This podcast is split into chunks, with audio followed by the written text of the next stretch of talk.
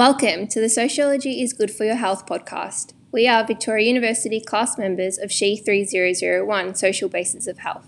Thanks for tuning in. The aim of this podcast series is to explore health issues from a sociological perspective.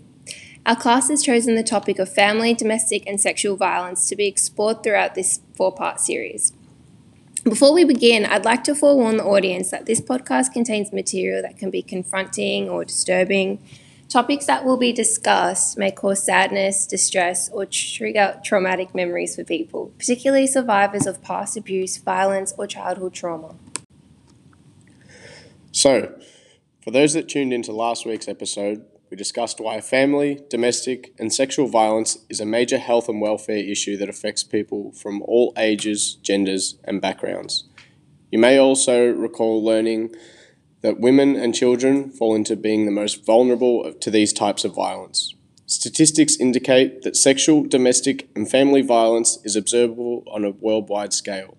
The findings represent that social structures, cultural, cultural customs, and social institutions are all ways that people are influenced in this world. I would say this indicates that there are a number of factors leading to the social problem encountered by families, partners, and vulnerable people. In today's episode, we're going to dive into the health issue of sexual, domestic, and family violence and focus on the social patterning that is currently present in Australia. Joining us today for this discussion is sociologist Dr. Brown to open up the discussion with some information about how domestic violence, domestic family and sexual abuse is patterned in Australia. Hi guys, thank you so much for having me here today. Dr. Brown, can you tell us a little bit about how sexual and domestic violence is patterned within Australian society? Yes, I can. This is such an important topic to be discussing. In my studies, I found in Australia, domestic, family, and sexual violence is found across all cultures, ages, and socio-economic groups. Although the majority of those who experience these forms of violence are women.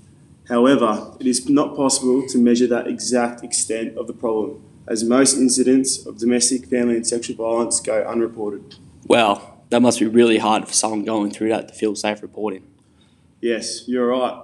In 2013, an Australia wide survey on personal safety conducted by the Australia Bureau of Statistics found that many men and women experience at least one encounter with violence in their lifetimes. The survey showed that men are far more likely to experience physical violence at the hands of a stranger, but the majority of women experience physical violence at the hands of a partner. Both men and women are more likely to experience physical violence than sexual violence, but women are much more likely to experience sexual assault in their lifetime than men. That is a lot to take in and some really interesting information. Dr. Brown, thank you for that. Are you ready to take some calls? I sure am. Let's do it.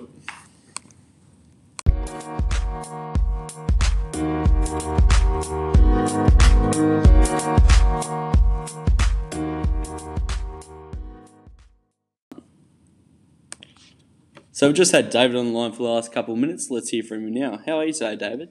Yeah, g'day, David here. I just wanted to call to say violence and sexual abuse against women is overstated by the media and has gone mad. Men are at risk too. Women always say they get hurt, but what about men? Does anyone care about them? Well, David, that's a strong opinion. Are you aware of any statistics? Oh, I think I know enough. Well, are you interested in hearing about some of the statistics? Go on then. Well, David, if we want to compare sexes about who's at greater risk, it's important to address past research.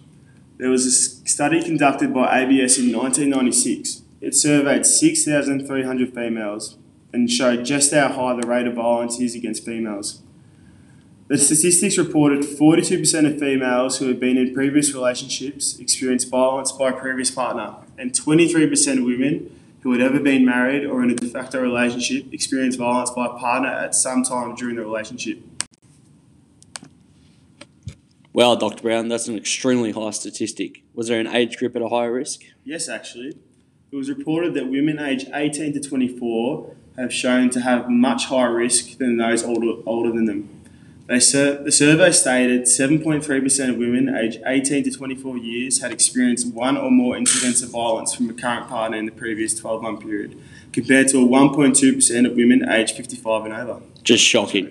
Just shocking. Uh, thank you for that, Dr. Brown. Seems we've lost the line with David. Thanks for that, David. Dr. Brown, do you think there are specific health groups that are at a higher risk?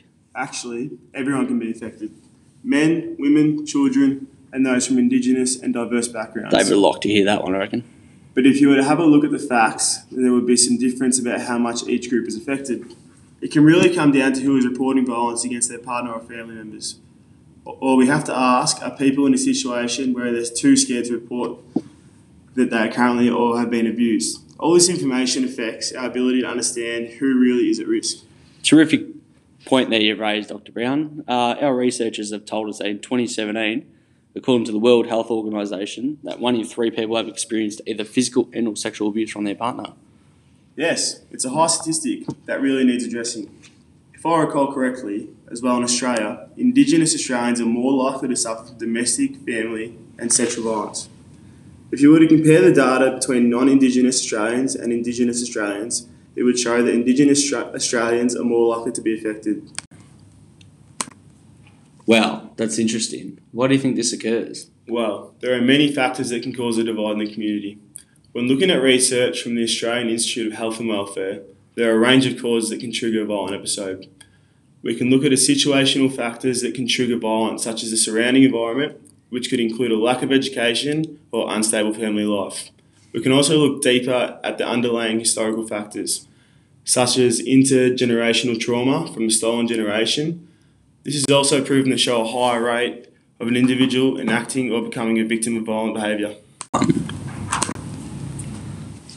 That is certainly a lot of factors that are detrimental towards Indigenous Australians. It's really fascinating how something that may have happened three or more generations ago can still have such a large impact on one's life. Our research team has conducted some background information. so, according to the Australian Institute of Welfare, health and welfare, sorry, in 2016-17, Indigenous Australians are 32 times more likely to be hospitalised for family violence than non-Indigenous Australians. When we want to compare Indigenous men and women against each other, females are 31 times more likely to be hospitalised for assault-related injuries, whereas men are only 14 times more likely. Yes, that is all correct. Statistics are another reason to work on not only the issue of violence, but the issue of closing the gap between non Indigenous and Indigenous people. Very true, Dr. Brown, very true. Okay, so we're just going to take a second to get another call on the line. Bear with us, everyone, and stay tuned.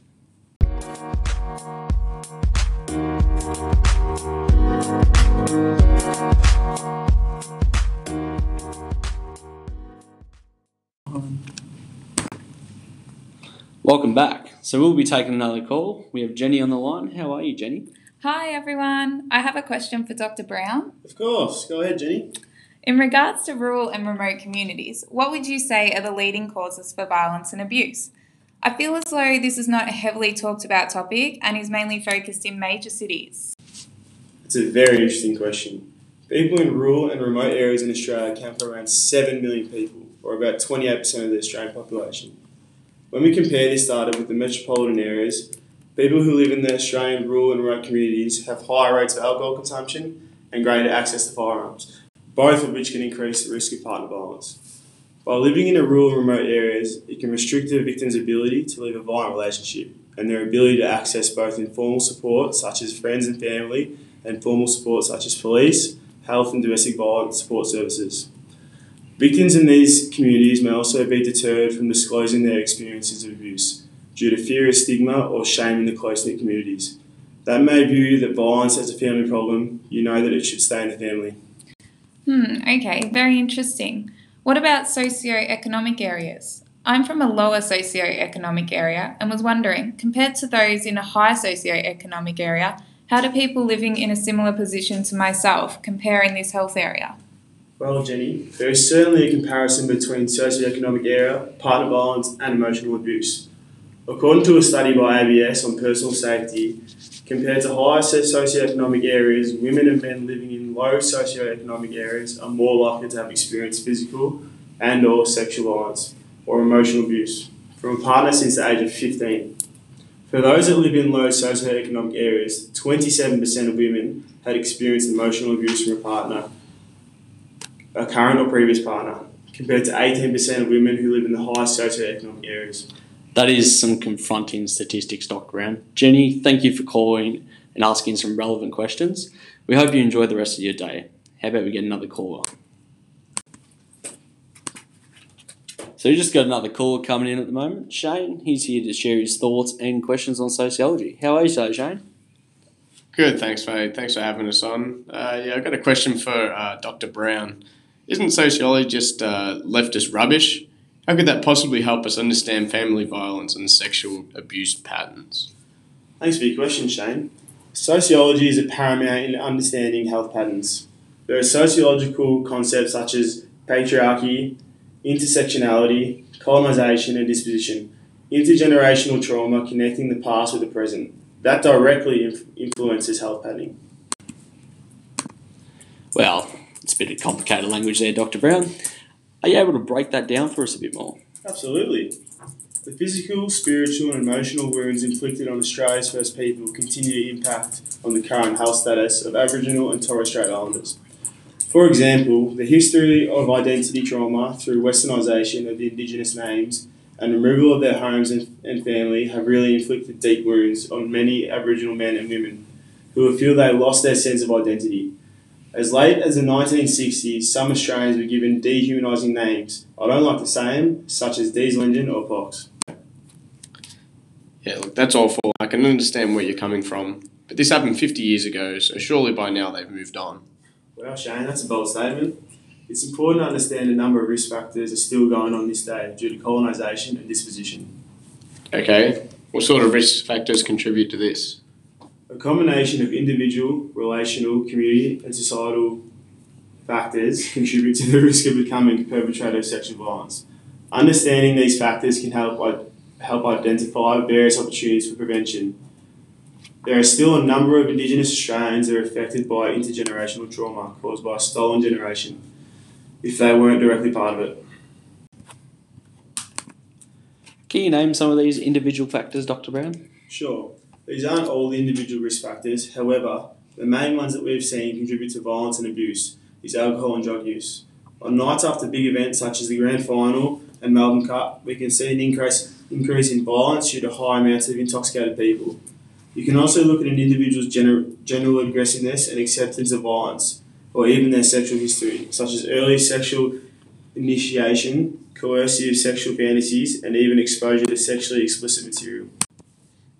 Okay, so what you're saying is that we need to look at the bigger picture of what factors contribute to these types of violence in order to work on preventing it happening. Absolutely, Shane, you're correct. That's a very understanding point of view. Thanks for calling up today. Well, I'm going to have to stop you there as that's all the time we have for today. Thanks to our callers for their questions and queries, Dr. Brown for giving us some insightful feedback about common misconceptions and giving us a greater understanding on how sociology connects to our health. Not a problem at all, guys. Thanks.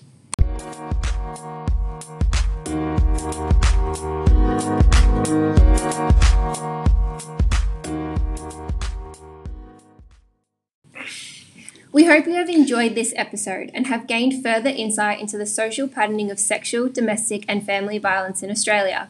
If you have been moved by this episode and want to aid and reduce those impacted by the issue, give this episode a like, share, and comment. Open dialogue with friends, family, and colleagues about the information you have learned here today. Awareness is key, and awareness starts with you. If today's episode has affected you, if you need to reach out and talk to someone, or if you're in a situation where you feel unsafe, there is support available for you. The following numbers are free to call and will give you the advice and help you need. Find and Connect Support Services 1800 16 1109, Monday to Friday 9am to 5pm. Lifeline 13 11 14, anytime for confidential telephone crisis support. Free counselling is available through the National Sexual Assault Domestic Family Violence Counselling Service 1800 737 732. These numbers will also be posted in the show notes for your reference. Join us next week when we discuss the meaning, experiences, and stigma of sexual, domestic, and family violence. Thanks for listening, and we'll see you in the next episode of Sociology is Good for Your Health. Goodbye for now.